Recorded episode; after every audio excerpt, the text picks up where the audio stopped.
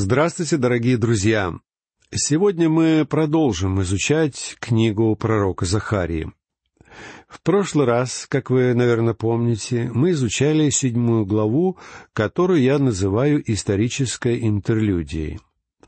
Она касается соблюдения религиозных обрядов, и эта тема настолько важна, что я хочу посвятить ей всю сегодняшнюю беседу.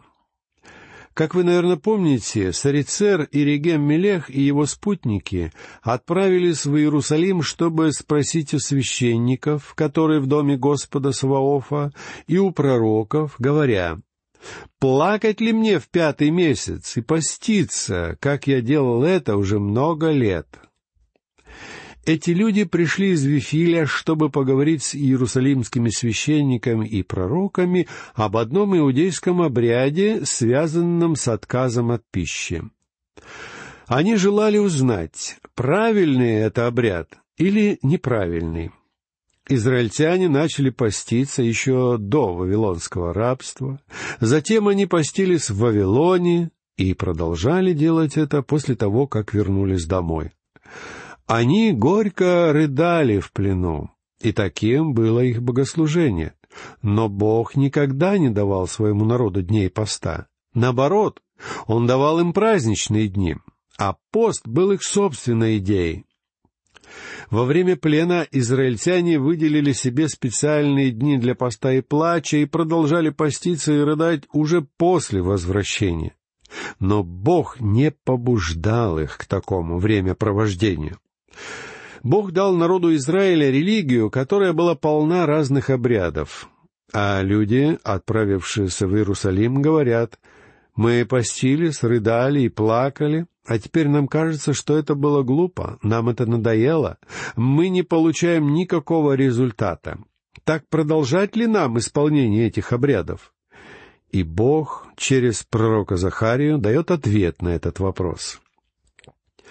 Бог не говорит, что поститься плохо, и не говорит, что это правильно. Бог дает тройной ответ на вопрос о религиозных обрядах. Первый ответ в стихах с четвертого по седьмой заключается в том, что когда человек совершает обряд от всего сердца, то это правильно. Второй ответ в стихах с восьмого по четырнадцатый таков. Если же человек выполняет обряд, а сердце его в этом не участвует, то это плохо. А третий ответ мы найдем в восьмой главе, и состоит он в том, что Божий замысел по поводу Иерусалима не зависит ни от каких обрядов. Итак, давайте разбираться в Божьих ответах на основании текста Захарии. В пятом стихе седьмой главы Бог спрашивает — когда вы постились и плакали в пятом и седьмом месяце, при том уже семьдесят лет, для меня ли вы постились? Для меня ли? То есть Бог говорит, когда вы выполняли свои обряды, делали вы это для меня, чтобы прославить меня и восхвалить меня? Или вы просто смотрели на обряд как на обязательное условие, на заслугу, которая сделала бы вас угодными мне и вынудила бы меня благословить вас? Таким образом, Бог не узаконивает и не осуждает обряды. Однако Он спрашивает нас о молитвах, по которым мы совершаем религиозные обряды. И в шестом стихе он спрашивает, уже более конкретно, «Когда вы едите и когда пьете, не для себя ли вы едите, не для себя ли вы пьете?» Бог говорит здесь, «Вы поститесь не для меня». А когда пост окончен, вы с нетерпением бросаетесь к столу, но и саму пищу вы тоже принимаете не ради меня. И такие посты Богу, конечно же, не нужны ведь в них не участвует наше сердце. Друзья мои, я каждый день получаю много писем, и сейчас хотел бы поделиться с вами двумя наиболее примечательными. Первое я получил из маленького городка в штате Теннесси. Моя радиослушательница пишет, «Я впервые услышала вашу передачу в Мембисе всего полтора года назад, когда я больше всего в ней нуждалась. Я родилась свыше всего два года тому назад. Это непростое призвание для пятидесятипятилетней бабушки. Мой муж — военный врач в запасе, и у него больное сердце. За двадцать шесть лет мы сменили тридцать три места жительства. А теперь поселились здесь, на этой маленькой ферме. Мы играли в церковь все это время. Я даже обучала женщин в воскресной школе, а мой муж служил диаконом. Я не могу говорить за него, но про себя скажу, что раньше все мои знания о Боге шли от головы, а не от сердца. Пастор церкви, в которой мы ходили четырнадцать лет, был либералом. Он считал необязательным верить в непорочное зачатие Христа. И он не видел никаких противоречий между трансцендентной медитацией и христианством. Сначала мы терпели это, а потом оставили ту церковь. Честно говоря, теперь я не хожу в церковь, потому что хватит с меня таких церквей. Другое письмо пришло из Южной Калифорнии. «Я жена и мать. Мне около тридцати лет, и я христианка а, с возраста трех с половиной лет. Я давно собиралась написать вам, но мне казалось, что я не могу сообщить вам ничего важного. Теперь я поменяла свое мнение. Несколько лет тому назад я довольно близко познакомилась с одной дамой, которая постоянно навязывала мне ваши передачи. У этой дамы в доме был ужасный беспорядок. Ее брак был несчастлив. Муж все время ворчал на нее, а дети были очень невоспитанны. Но она с утра до вечера слушала христианские передачи. Естественно, я связывала ее фанатизм с вами и не хотела вас слушать. Но в последние годы я слушаю вас на неделе, а иногда даже в воскресенье перед церковью. Я полюбила изучать Слово Божье. Мне помогает ваше богословие и ваше знание Библии. Я хотела бы найти здесь у нас пастора, который бы также хорошо проповедовал. Нам отпущено мало времени, и я рада, что вы наполняете каждую минуту жизненно важными новостями о Боге. Теперь я жалею, что из-за беспорядочной жизни своей знакомой долгое время отказывалась слушать ваши передачи. Да благословит Бог ваши труды. Вы его добрый и преданный служитель. Как видим, даже если человек будет слушать все христианские передачи подряд и будет фанатичным христианином, его семья и жизнь все равно будут бесполезны для дела Христа. Он будет навязывать христианство окружающим, но исполнение обрядов не пойдет такому человеку на пользу.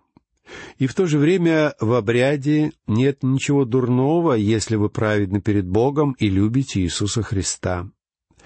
В связи с этим я хочу рассказать вам историю об одной девочке. И вот к маме этой девочки пришли на ужин гости. Она отправилась спать пораньше, и мама велела ей перед сном встать на колени и произнести молитву.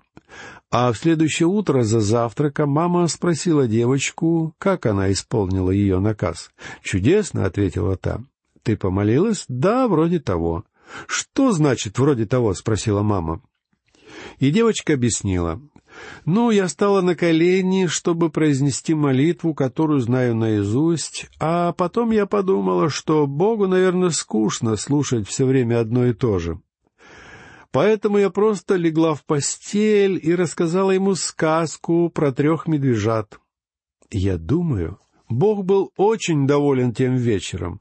Ведь эта славная маленькая девочка почувствовала, что обряд совершается неправильно, когда сердце в нем не участвует. И я думаю, что Бог с удовольствием выслушал сказку о трех медвежатах. Мне хотелось бы, чтобы некоторые церковные служения были сегодня такими же интересными, и тогда они точно привлекли бы внимание Бога. Почему у нас сегодня есть все эти проблемы в церкви? Почему у многих христиан сегодня проблемы? потому что мы выполняем обряды. Мы повторяем литургию, но в наших сердцах нет Бога. Даже мы начинаем богослужение со словословия, завершаем его благословением, вставляем что-то между ними и думаем, что все в порядке. Мы побывали в церкви. Действительно ли мы в ней были? Влекло ли нас к личности Христа? Знаем ли мы Христа? Любим ли мы Его? Вы можете выполнять любые обряды, какие только хотите, и вы будете правы. Но только при условии, что у вас правильные отношения с Господом, друзья мои. Значение обрядов до сих пор спорный вопрос для людей. Должен ли я выполнять только этот обряд или еще и тот? А кроме того, как именно я должен их выполнять? Что касается меня, то я считаю, что в церкви есть два очень важных таинства.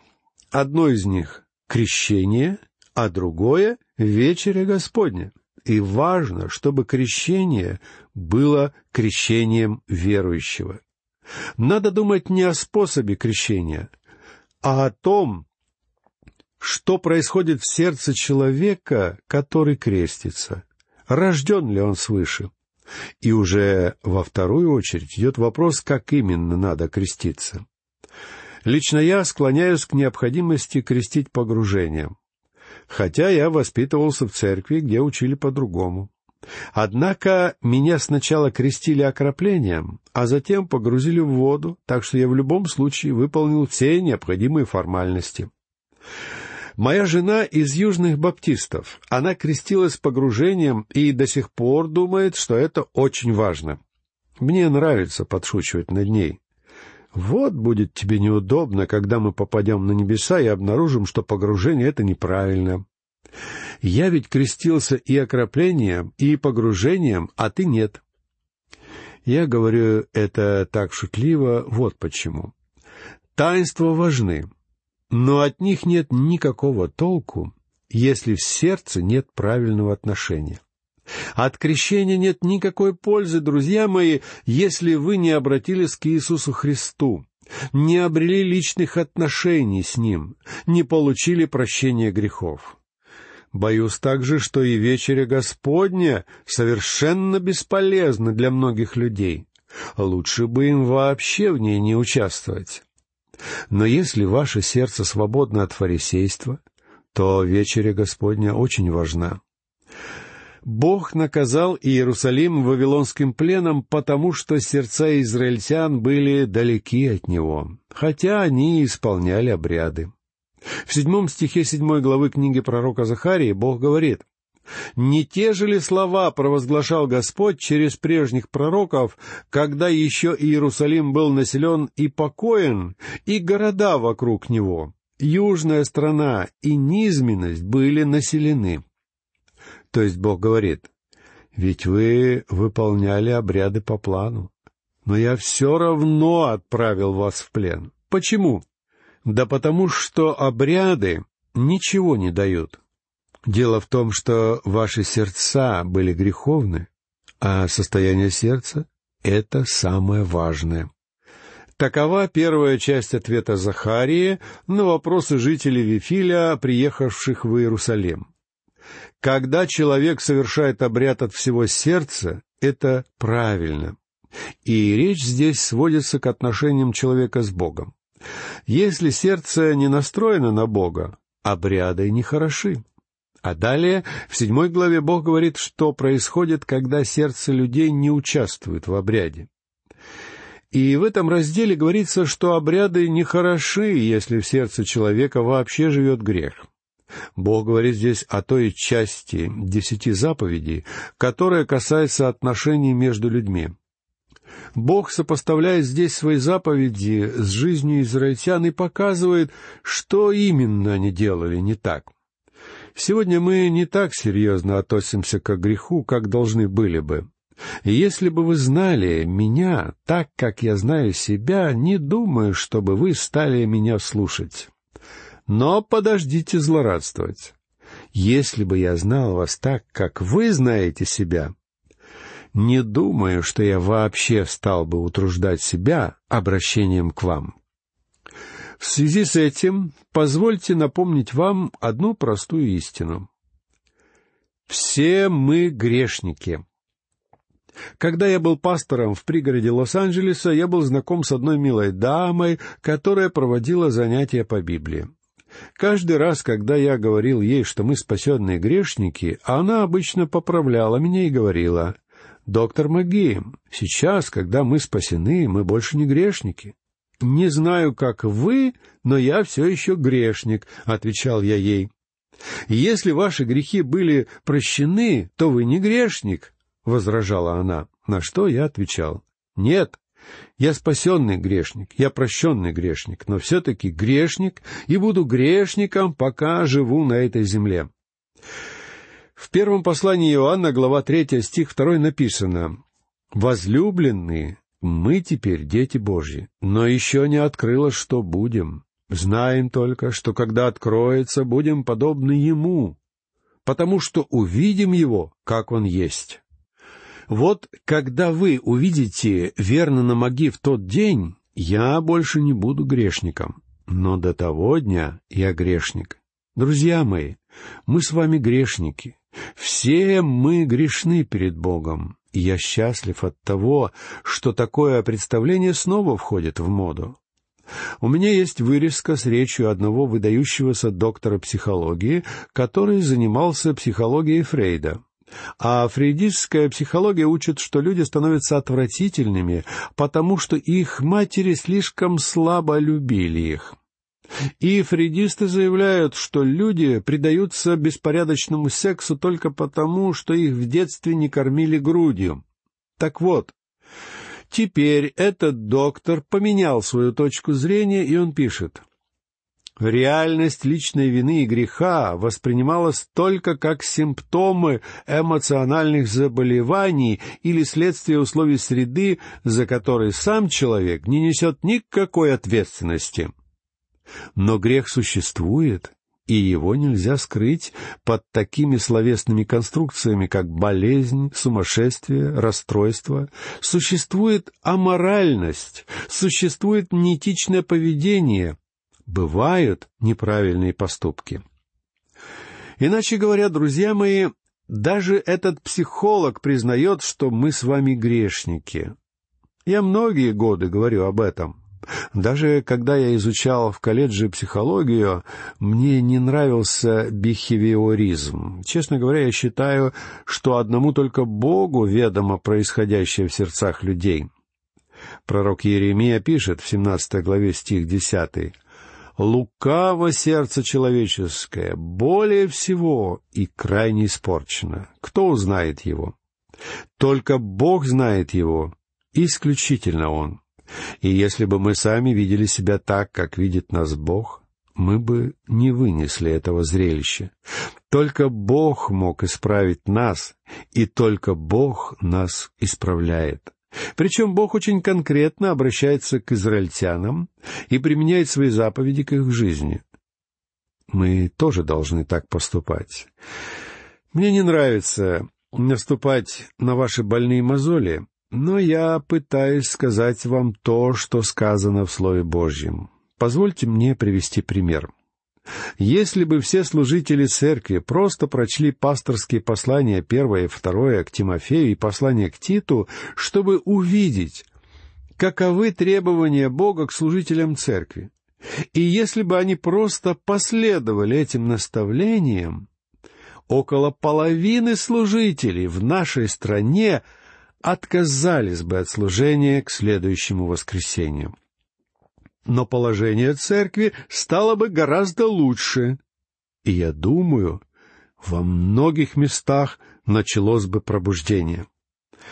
А когда я провожу беседы по этим посланиям, я получаю меньше писем от своих слушателей, чем когда бы то ни было. Почему? Да потому что им не нравится слушать то, что говорится в Слове Божьем. Даже некоторые из нас, проповедников, ушли бы с кафедры и никогда больше на нее не поднялись, если бы действительно следовали Слову Божьему. А потому неудивительно, что церковь полна духовных младенцев, которые громко плачут, пока на них не обратят внимания, не дадут ли им погремушку или соску. Они думают, что, пройдя за несколько недель курс начинающего христианина, они тут же превратятся в полноценных и зрело мыслящих детей Божьих, которые могут давать указания, чего и как надо делать. Позвольте мне объяснить, что я имею в виду. Я уже многие годы веду беседы по Библии. Однако по части знания Слова Божьего я по-прежнему чувствую себя младенцем. Ведь я очень многого не знаю. Иногда я даже испытываю колебания, когда мне приходится вести беседы по книге Откровения, хотя я считаю ее очень прямолинейной книгой, самой простой книгой Слова Божьего. Я подхожу к ней со страхом и трепетом. Но есть пасторы и учителя, которые какое-то недолгое время ходили в церковь или обучались в библейской группе, и они уже вовсю толкуют откровения. Друзья мои, перед книгой Откровения в Библии есть еще шестьдесят пять книг. И о них тоже нельзя забывать. Хотя многие толкователи помнят лишь о том, что пророчества ныне слишком популярны. Из них можно легко сделать сенсацию. Многие из нас тянутся к хорошему, в то время как Бог хочет, чтобы мы имели лучшее. Богу угодно, чтобы мы жили в свете Слова Божьего. Именно об этом говорит Захария израильтянам, пришедшим в Иерусалим из Вифиля. Такова вторая часть Божьего ответа на их вопрос, касающегося соблюдения заповедей. И если бы мы сами видели себя так, как видит нас Бог, мы бы не вынесли этого зрелища. Только Бог мог исправить нас, и только Бог нас исправляет. Причем Бог очень конкретно обращается к израильтянам, и применяет свои заповеди к их жизни. Мы тоже должны применять эти заповеди к своей жизни. Итак, дорогие друзья, на этом мы заканчиваем беседу по книге пророка Захарии. Я прощаюсь с вами. Всего вам доброго. До новых встреч.